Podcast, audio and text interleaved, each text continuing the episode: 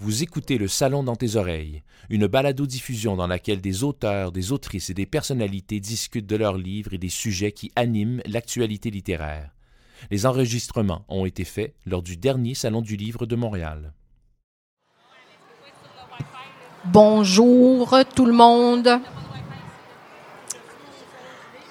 Alors, ceux qui ont envie de discuter de bande dessinée avec moi, approchez-vous parce que je vais vous montrer des bandes dessinées dans quelques minutes. Vous pouvez prendre les coussins et vous rapprocher.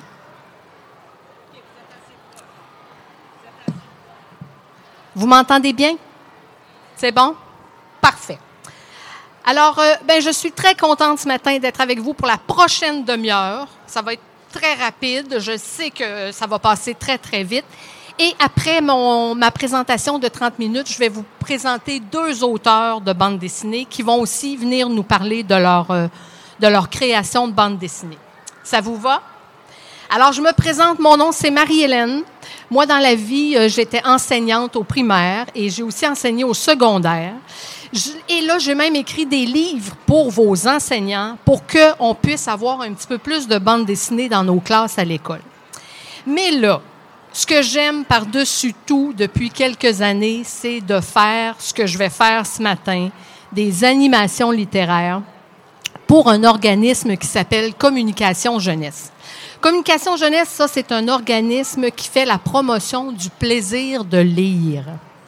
Est-ce que j'ai des élèves qui aiment lire ici ce matin?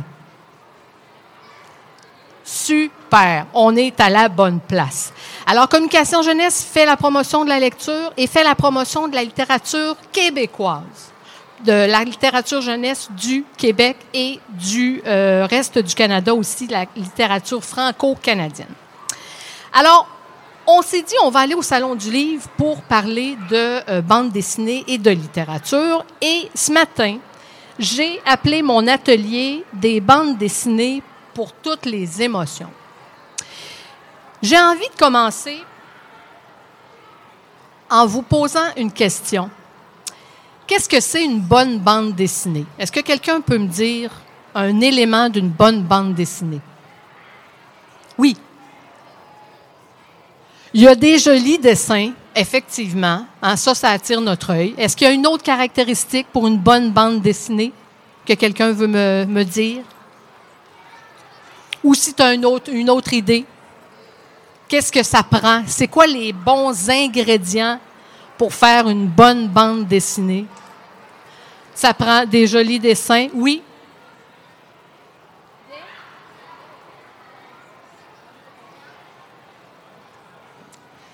Eh bien, ici, on dit il faut bien écrire. C'est vrai, hein, parce qu'il y a beaucoup de dialogue dans une bande dessinée. Oui. Beaucoup d'originalité. Oui, beaucoup de carrés. Ben ça, c'est vrai. Et ça porte un nom, les petits carrés dans une bande dessinée. On appelle ça des cases. Hein? Et c'est dans les cases que les BDistes vont placer leurs personnages et leur histoire. Alors, j'en ai ici quelques bons ingrédients. Ça prend des bons personnages, ça prend une bonne histoire, ça prend un lieu intéressant. Hein, ça se passe toujours quelque part, une bande dessinée. Hein. Ça peut être euh, un lieu imaginaire, mais ça peut être aussi un lieu réel, comme une école, un, quartier, euh, une grande ville, un petit village. Ça prend aussi de l'action. Parce que s'il n'y a pas d'action, est-ce qu'on va avoir envie de poursuivre notre lecture? Peut-être pas. Hein? S'il y a un peu d'action, on va s'engager dans notre lecture. Ça prend des intrigues. Hein? faut se poser des questions. faut se dire des fois, ben là, euh, attends, qu'est-ce qu'il veut me dire, le BDiste, là? Ou euh, pourquoi il nous dit ça? Ou des fois aussi, pourquoi il ne nous dit pas ça? Parce qu'ils disent pas tout, hein, les BDistes. On va le voir tout à l'heure, on va en avoir deux avec nous. Donc, ça prend des intrigues et ça prend aussi des émotions. Souvent, là, on a l'impression que une bande dessinée, c'est juste fait pour rire. Est-ce que vous êtes d'accord avec moi? C'est sûr que souvent on rit dans une bande dessinée, mais pas toujours. On peut avoir différentes émotions parce qu'il y a plusieurs types de bandes dessinées différents. Alors, on peut rire, bien sûr. On peut avoir peur. Pourquoi pas? On peut être ému. Moi, j'ai des bandes dessinées parfois qui m'ont tiré les larmes des yeux parce que c'était un passage triste. On peut euh, pleurer, on peut être fâché, on peut être étonné. Et c'est ça. Des fois, on a l'impression que prendre une bande dessinée, on va juste rire, alors que, ben non, on peut aussi avoir toutes ces émotions-là. Et comment je peux avoir ces émotions-là? Ben, c'est parce qu'il y a plusieurs familles de BD qui sont proposées pour la jeunesse, pour les enfants, des petits du préscolaire, même à la garderie, jusqu'à la fin du secondaire. Et puis après ça, il y a de la bande dessinée aussi pour les adultes. Donc, regardez ici à l'écran, c'est toutes mes familles de BD. Donc, on peut avoir une BD sans texte. Ben oui, je vais vous en montrer. On peut avoir des BD au texte court où il n'y aura pas beaucoup de dialogue, juste une ou deux phrases parfois par dessin. On peut avoir une BD hybride. Ça veut dire que ben, des fois, il y a des passages qui sont écrits un peu comme un roman, et puis il y a des passages qui sont en bande dessinée avec des cases et des bulles. On peut avoir euh, la BD d'aventure. Ben ça, je suis sûre que vous en connaissez, hein, des BD d'aventure des BD d'humour, là où on va vraiment rire. La BD documentaire, j'en ai amené pour vous les montrer. La BD pré-ado. Ah, est-ce qu'il y en a des pré-ados dans, dans la salle maintenant? Peut-être. Il y a des BD qui s'adressent directement à eux. Euh, on a des grandes séries. Est-ce que vous pouvez me nommer une grande série de bandes dessinées que vous connaissez? Oui. La Jean-Jean, eh bien oui. Puis on voit qu'il y a quelqu'un qui en a une bande dessinée ici. Une autre grande série, oui. Les légendaires. Ça, hein, c'est toute une série. Je sais qu'il y a plusieurs euh, élèves du primaire qui l'aiment beaucoup. Alors ça, c'est une famille en soi. On a aussi des BD où euh, on va transposer des chansons, des poèmes, des contes, euh, des fables. Et il y a aussi des livres qu'on appelle à l'esprit BD. Ça veut dire que parfois, il y a un, deux ou trois petits éléments qu'on retrouve dans une BD, mais c'est pas une BD au sens là où, euh, euh, comme on a dans notre tête avec euh, plusieurs cases par, par page. Donc, on a plusieurs familles et là, ben, j'en ai sélectionné quelques-unes pour vous ce matin et j'en ai amené derrière moi. Et on va se demander un peu quelle émotion ça se, par quelle émotion ça se traduit, ces bandes dessinées-là? Alors, j'ai décidé d'attirer votre attention sur les BD sans texte. Est-ce que vous avez déjà lu une bande dessinée où il n'y a pas de texte?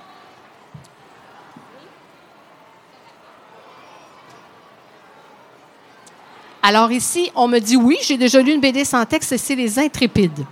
Ben moi, je la connais pas. Je vais prendre ça en note et je vais aller voir ça. Est-ce que quelqu'un d'autre a déjà lu une BD sans texte? Oui.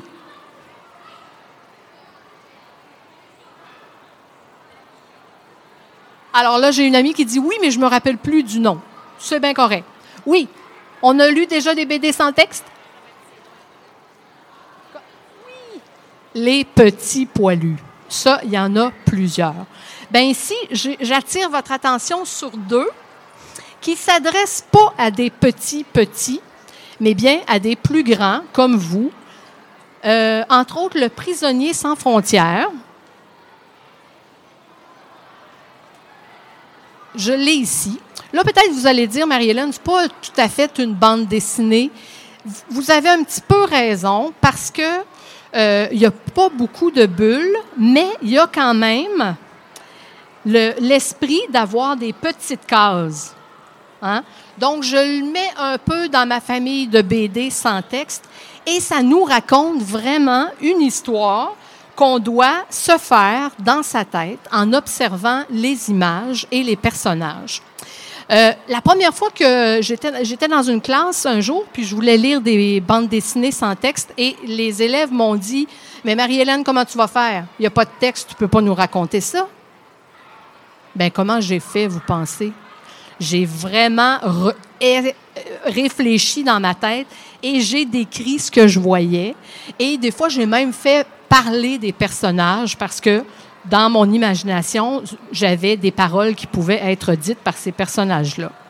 Donc ici, euh, le prisonnier sans frontières, c'est une histoire qui est quand même un peu triste, hein? euh, mais on, suit l'auteur qui est Jacques Goldstein, que vous connaissez peut-être, parce qu'il dessine les petits débrouillards dans la revue. Donc, euh, peut-être que vous le reconnaissez. C'est vraiment un bel album BD que je vous recommande pour euh, un peu être étonné aussi, parce que vous allez voir que dans votre tête, vous avez plein de plein d'idées pour faire cette histoire-là en regardant, en observant les images. J'ai aussi un billet pour nulle part, qui est un BD de Nounoumi. ici, il faut vraiment avoir euh, un petit peu de temps devant soi. Euh, moi, je l'ai lu. Hein, je dis que je l'ai lu, même s'il n'y a pas de texte. Vous voyez? Pas de texte. Parfois, il y a juste quelques petites onomatopées. Euh, et parfois, une petite bulle, mais très peu. Ça raconte l'histoire d'une petite fille qui veut quitter son village et elle va partir juste avec une petite valise elle va acheter son billet de train. Et quand le train euh, arrive, ça se complique. Et là, elle ne sera pas capable de partir euh, du premier coup et elle va commencer à se dire, ben, est-ce que ça vaut vraiment la peine que je parte? Elle va quand même partir. Elle va rencontrer à un moment donné des personnages un peu étranges dans le, train avec euh, une tête de cheval, mais un corps humain. Euh, un, chat, mais avec qui est habillé en complet, veston, cravate. Et c'est assez étrange. Donc, pour ceux qui aiment l'aventure, le voyage, et parfois on s'aperçoit qu'on n'a pas besoin d'aller très loin pour faire un grand voyage euh, dans sa tête, ou là, c'est un petit voyage en train. Donc, bande dessinée sans texte, vous pouvez faire le tour du salon, puis vous allez en voir plusieurs parce que les éditeurs ont commencé euh, vraiment à en faire de plus en plus des bandes dessinées sans texte. Ça va pour ça? C'était ma première famille.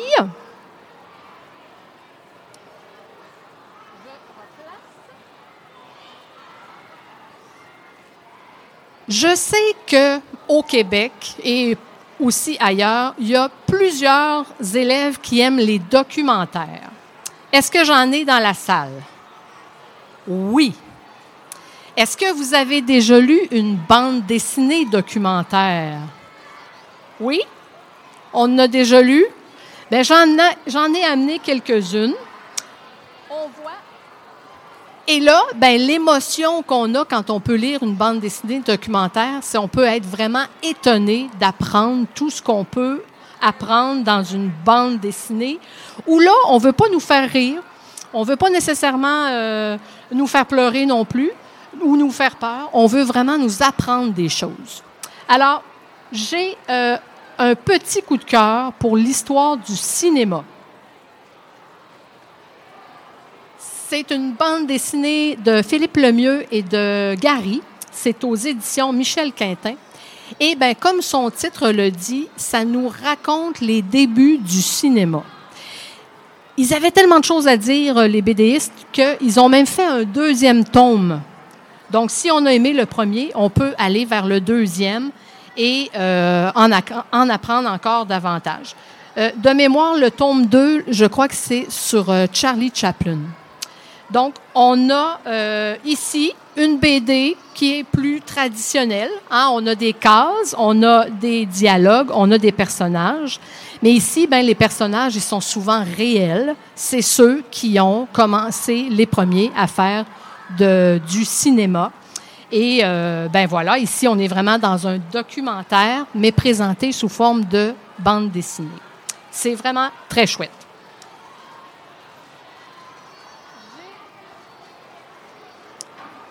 J'ai ici, c'est une petite collection qui euh, est de Rémi euh, Simard et ici Julie Rivard. Ici, il nous parle de la peur. Donc, ça s'appelle Tomber dans la frousse. C'est chez l'éditeur Druide. Et là, on va savoir, mais ça vient d'où, ça, la peur dans nos vies? Qui a, commencé à parler de la peur? Pourquoi on a peur? Dans quelle situation? Qu'est-ce que ça fait dans notre corps quand on a peur? Et on est comme ça, vraiment dans un mélange bande dessinée et euh, euh, texte en continu, où là, on va vraiment se documenter pour en apprendre davantage sur ce thème-là qui est vraiment... Euh, ben moi, en tout cas, j'ai appris plein de choses. Les deux auteurs ont aussi fait un autre numéro. Savez-vous, c'est quoi le thème? C'est la gomme ballon. On, apprend d'où vient la gomme à mâcher qu'on mâche euh, comme ça dans nos... Euh, euh, pas à l'école, hein, mais dans la vie en général. Donc, un autre album où on, a, va en apprendre sur la gomme à mâcher.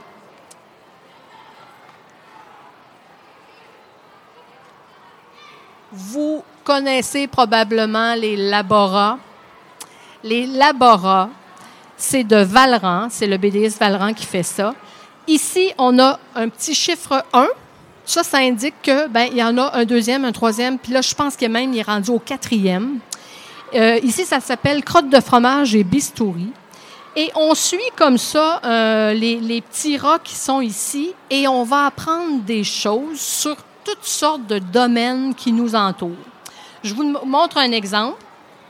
Et moi, ce que j'aime, c'est que on apprend des choses et souvent c'est en une page, en une planche, on a un thème. Ici, on apprend d'où viennent les lunettes. Moi, j'étais très intéressée parce que je pourrais pas me passer des miennes dans la vie en général. Et là, en une page, j'ai appris ben, qui a pensé à faire des lunettes en premier, elles avaient l'air de quoi et euh, comment on en est venu à euh, avoir les lunettes qu'on a aujourd'hui et pour plusieurs dont on a vraiment besoin. Il y a des, euh, une, page sur les réseaux sociaux, il y a une page sur l'ADN, euh, il y a toutes sortes de thèmes qui, nous, euh, qui peuvent nous, nous, nous interpeller. Ici, j'ai une belle page sur la démocratie. Hein. Donc, en une page, on apprend plein de choses ici avec Valran et les laborats. Ça va pour ça?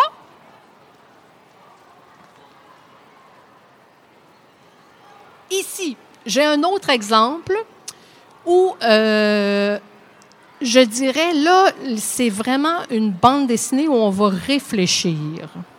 Puis des fois, on réfléchit parce que les auteurs nous posent des questions et on n'a pas vraiment les réponses. Donc, il faut vraiment réfléchir. Puis moi, je dis souvent aux élèves, ça serait intéressant par la suite qu'on en parle ensemble parce que c'est euh, un album qui s'appelle Les oiseaux philo et ça parle de, comme le nom le dit, ça parle de philosophie. C'est des questions un peu sur la vie en général. Et c'est euh, écrit par euh, Karine Gotto et les dessins sont de Mathieu Lampron. C'est au, chez Bayard Canada. Je vais vous donner un exemple. Ici, on a des questions. Peut-on apprendre à paresser? Oh, est-ce qu'on peut apprendre à ne rien faire? Apprendre ça mollo? Bonne question. Euh, le repos est-il une récompense?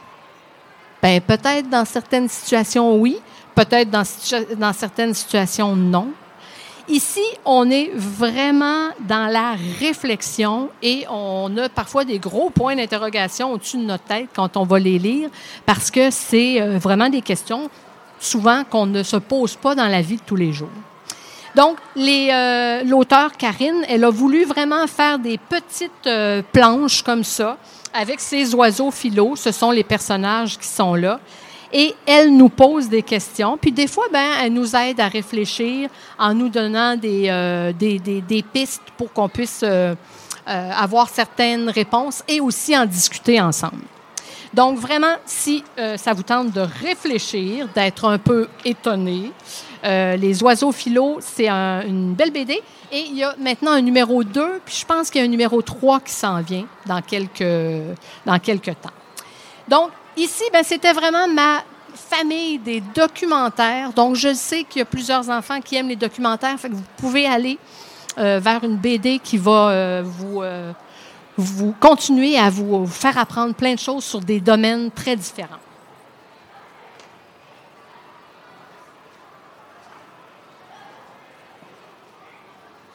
Tout à l'heure, je disais, une BD, ça peut nous faire euh, nous émouvoir, nous faire pleurer.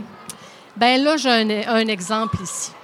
Je l'ai mis dans ma famille des BD hybrides. Hein? Hybride, ça veut dire euh, avoir deux, deux choses euh, différentes, deux éléments différents. Je vais la prendre ici. Donc, oui, c'est une BD parce que on voit qu'il y a quand même des cases.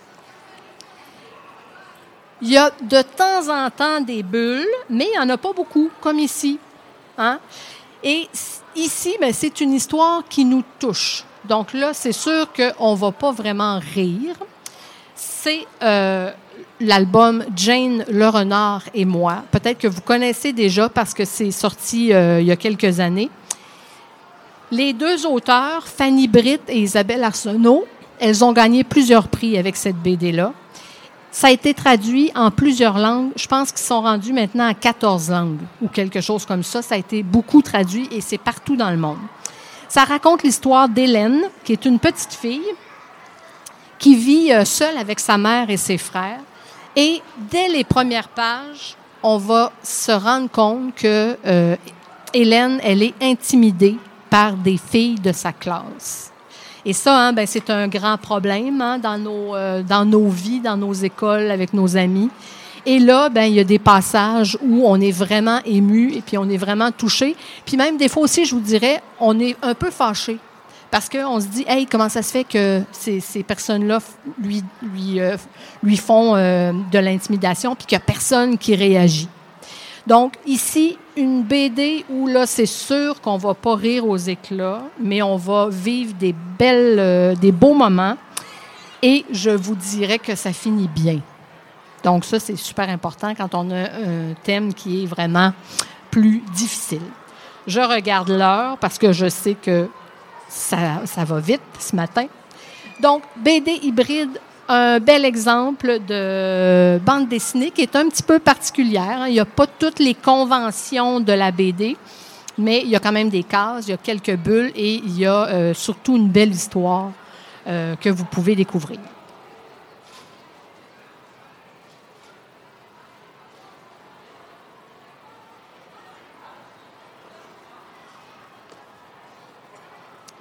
Il y a aussi une famille que moi j'aime beaucoup, qui est la famille des biographies. C'est quoi une biographie? Est-ce que quelqu'un sait? Oui.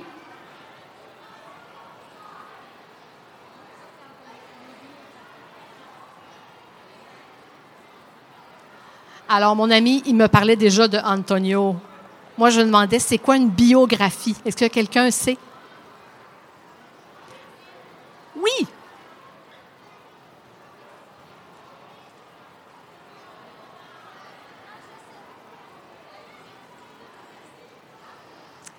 Mon ami me dit, c'est un documentaire sur une personne.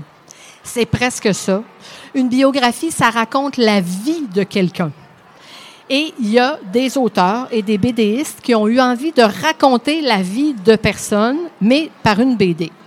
Ici, j'ai un exemple. Encore ici, vous allez peut-être dire, ouais, Marie-Hélène, c'est pas tout à fait une BD, BD, BD. C'est vrai, mais j'ai quand même des bulles, et j'ai quand même des petites cases à l'occasion. Et ça raconte l'histoire du grand Antonio par Élise Gravel. Je pense que tout le monde connaît Élise Gravel. Hein? Élise Gravel a fait beaucoup, beaucoup de livres. Là, même des fois, moi, je me demande si elle prend le temps de dormir.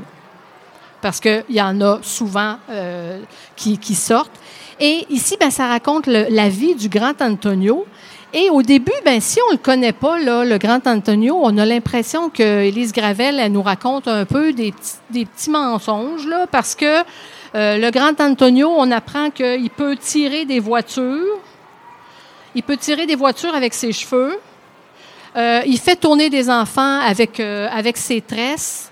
Et là, on se dit, ben, elle a beaucoup d'imagination, Élise Gravel, si elle nous raconte ça. Ben non. Puis vous savez, c'est quoi l'indice? à la fin, quand je le raconte à, mes élèves, euh, aux enfants que je rencontre dans les classes, je ne le dis pas, mais là, je vais vous le dire. À la fin, Élise Gravel, elle nous a mis une vraie photo. Donc là, on sait que ben, le grand Antonio, c'est pas un personnage inventé, il a vraiment existé ici à Montréal. C'était l'homme le plus fort pendant plusieurs années. Et elle est allée chercher une photo du journal La Presse. Donc, on sait que c'est pas mal fiable.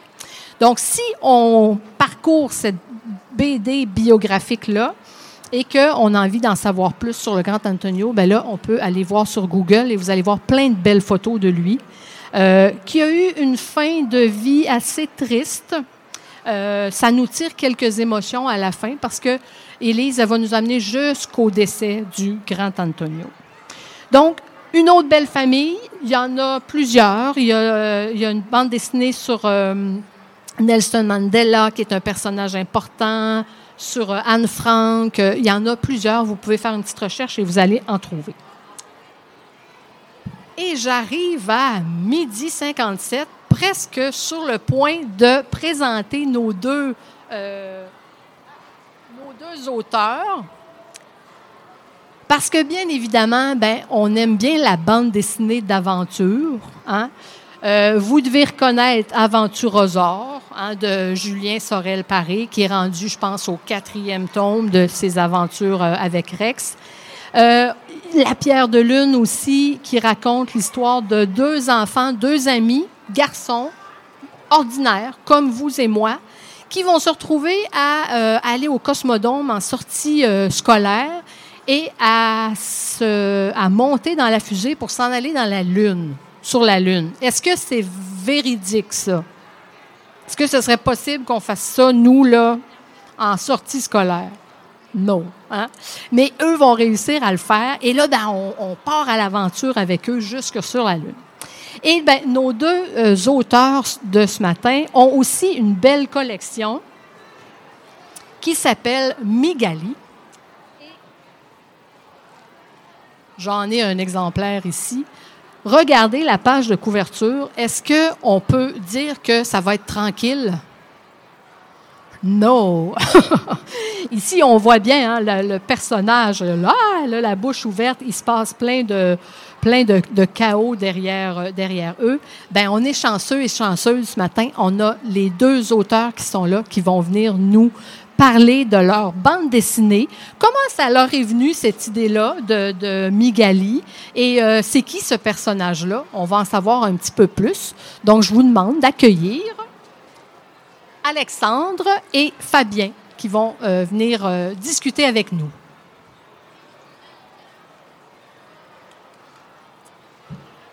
Oh, on, a, on a du service, comme vous voulez. Moi, je suis chaud pour debout. debout oui, parfait. C'est bon.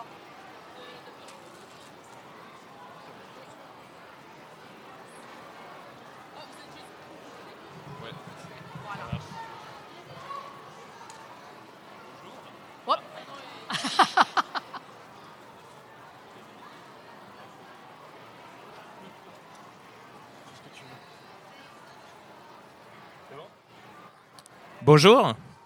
Bonjour. Salut les enfants. Moi, je m'appelle euh, Fabien Octolambert et euh, je suis illustrateur BD. Bonjour, moi je suis Alexandre Arlen et je vais juste vous faire passer les petites BD. Si vous voulez, euh, vous commencez à feuilleter. Et euh, voilà, essayez pas de vous enfuir avec, sinon il y a le monsieur là-bas, là, Luc, qui va vous poursuivre, mais il va vous donner des petits badges. Merci. Merci beaucoup en tout cas pour euh, tous les conseils BD. Donc, Fabien, bonjour à toi. Bonjour euh, Alexandre. Dis-moi déjà d'où tu viens. Eh bien, euh, comme vous pouvez l'entendre à mon accent, je ne suis pas québécois, mais je suis français et j'habite à Nantes. Et toi Tu es de Nantes Attends, c'est moi qui fais l'interview. Ah. Donc je voulais savoir euh, déjà, Migali, euh, comment ça t'était venu l'idée et, et comment t'avais pensé à réaliser ça? Parce que je suis venu après moi. Alors, euh, Migali, c'est un personnage que j'ai créé euh, avec ma fille, euh, qui avait à l'époque 4 ans. Et elle avait fait un dessin d'une petite princesse avec six bras et je, me suis dit avec une couronne. Et je me suis dit tiens c'est intéressant comme comme comme personnage. Et du coup je me je, me suis dit bah tiens je vais le redessiner. Et j'ai réussi comme ça à créer ce personnage de cette princesse araignée. Euh, voilà. Et euh, j'ai fait deux trois dessins, je les ai mis sur euh, le- les réseaux sociaux. Et là, quelqu'un est venu me parler. Et c'était Alexandre Arlen, l'auteur.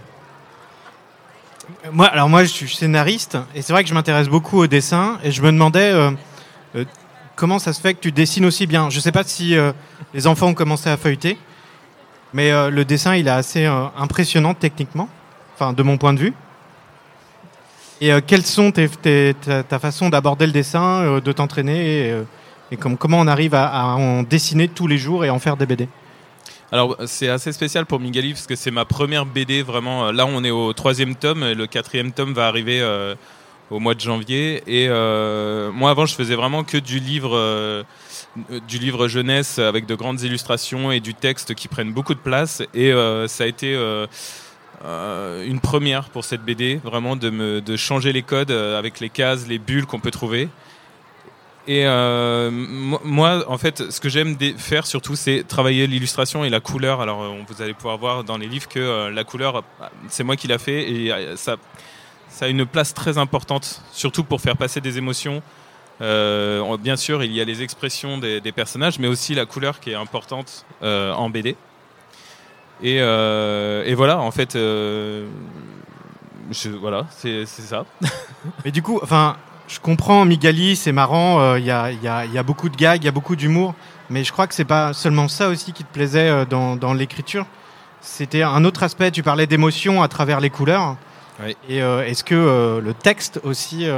Alors, le texte n'était pas terrible parce que c'est toi qui l'as écrit, Merci. mais Je cherchais des compliments, mais je suis pas déçu. C'est pas ici que tu les auras. non, vraiment. euh, la- la- en fait, moi, je suis arrivé avec un design de personnage et je n'avais aucune idée de ce que je voulais en faire. Et Alexandre est arrivé avec euh, beaucoup d'humour, euh, énormément d'humour même, et euh, mais aussi une touche d'émotion que je, je ne retrouvais pas en BD. Et c'est ça qui m'a vraiment plu pour ce- ce- cette histoire de Migali. C'est vraiment on a avec euh, ce, groupe de personnages, parce qu'il n'y a pas que Migali, on a vraiment tout un panel de personnages complètement différents. On va trouver euh, l'élève euh, un petit peu bébête qui voit les choses à l'envers. On va avoir le gredin, la grenouille qui qui n'arrive jamais à atteindre les buts qui se met les buts qui- qu'il a en face de lui, mais qui le prend très très bien, qui va vraiment partir quand même très positif dans dans son échec. Et euh, donc tous ces personnages-là que Alexandre a réussi, a réussi, à écrire, pardon, euh, vraiment, ça, fait un panel d'émotions très large. Et je trouve que en un tome, on arrive à avoir de l'humour, alors principalement bien sûr, mais aussi euh, de l'émotion, un peu de tristesse, pas beaucoup. C'est très vite euh, désamorcé, mais on en trouve. Et euh, c'est vraiment ça la force d'Alexandre, parce que oui, euh, c'est une force dans la BD. L'écriture est ciselée. Moi, il me fait rire en fait. Dès que je reçois un texte d'Alexandre, je, je, meurs de rire. quoi. C'est- génial. Et là, je sais que je vais m'amuser à, illustrer tout ça. Et, euh, et voilà, donc on est au quatrième tome. Il va y avoir minimum 11 tomes qui vont arriver. Vraiment, c'est une série qui, qui est vouée à devenir, euh, à prendre de la place dans les bibliothèques des enfants et des parents. Voilà. Une série qui débute aussi. et, euh, Exactement. Elle, euh, ça fait qu'un Il y an a déjà un petit final, hein, public. que- ouais. C'est ça qui est intéressant. En tout cas, en France, il y a déjà un- des- beaucoup d'enfants qui, sont, euh, qui adorent vraiment euh, Migali. Et Oui. c'est ça qui est assez cool. Et c'est pour ça qu'aussi Ozu a envie de la défendre, euh, la BD. Il y a une question là-bas?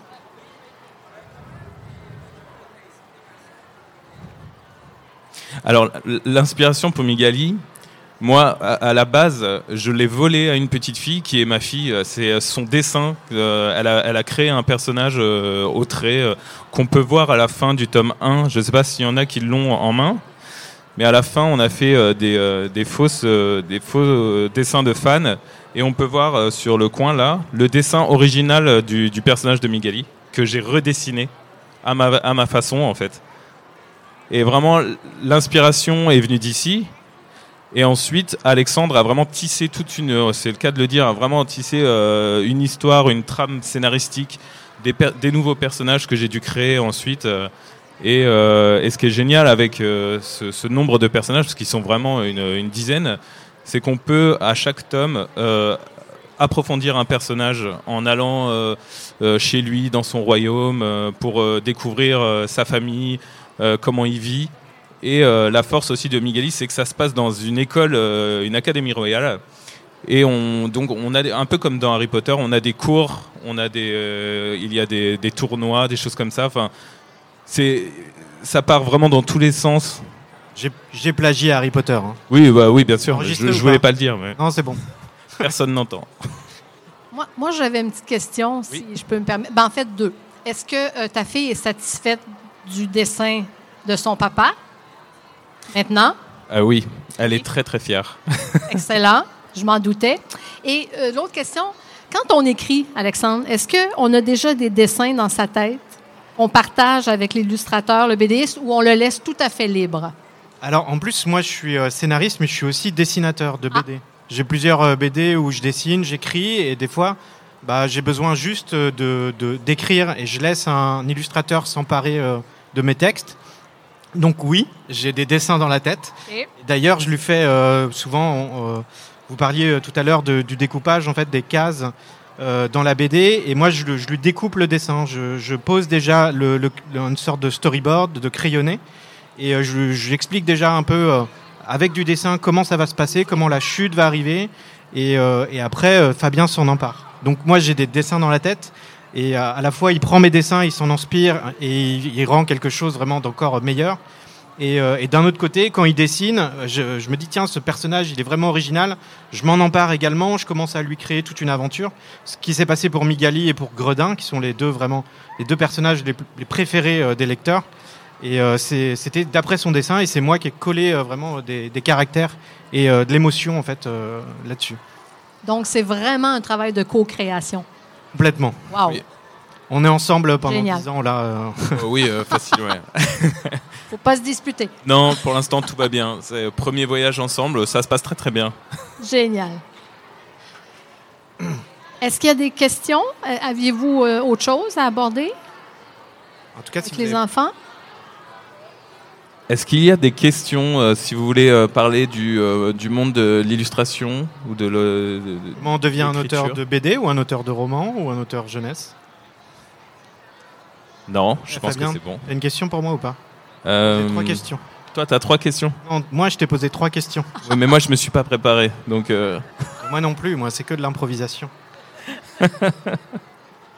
Non, mais en tout cas, vous pouvez euh, retrouver. euh, on, on va être sur le salon jusqu'à samedi, en fait, pour euh, dédé- dédicacer euh, la BD. Donc, si ça vous plaît, euh, venez nous voir. On sera ravis de venir vous faire un dessin si, euh, si la BD vous plaît. Et il y a des pins en plus, des Ah. super beaux pins. Puis surtout, on n'est pas souvent à Montréal, hein, vu qu'on on vient tous les deux. Enfin, Fabien de France, moi de Bretagne. Mais ça, c'est vraiment une blague euh, Ah, c'est pour les nul. Bretons. Est-ce que c'est la première fois en hiver? Euh, oui, complètement. Oui. C'est la première fois au, La Ouais. première fois tout court. au- au Ouais. Québec. ouais. D'accord. Ouais, ouais. Ben, bienvenue. Merci. Merci. C'est génial pour l'instant, vraiment. Ouais. On est accueillis euh, comme des rois. Génial. Merci beaucoup. Et vous voyez la neige. Oui, quelle chance. Voilà. On s'est amusé ce, mais- ce, ce midi- ce- ce matin déjà, dans la neige. On adore. Excellent. Alors, euh, s'il n'y a pas d'autres questions ou si vous voulez venir poser vos questions juste aux deux auteurs, ben vous pouvez le faire. Sinon, moi, je vous remercie de votre présence et merci d'avoir été là.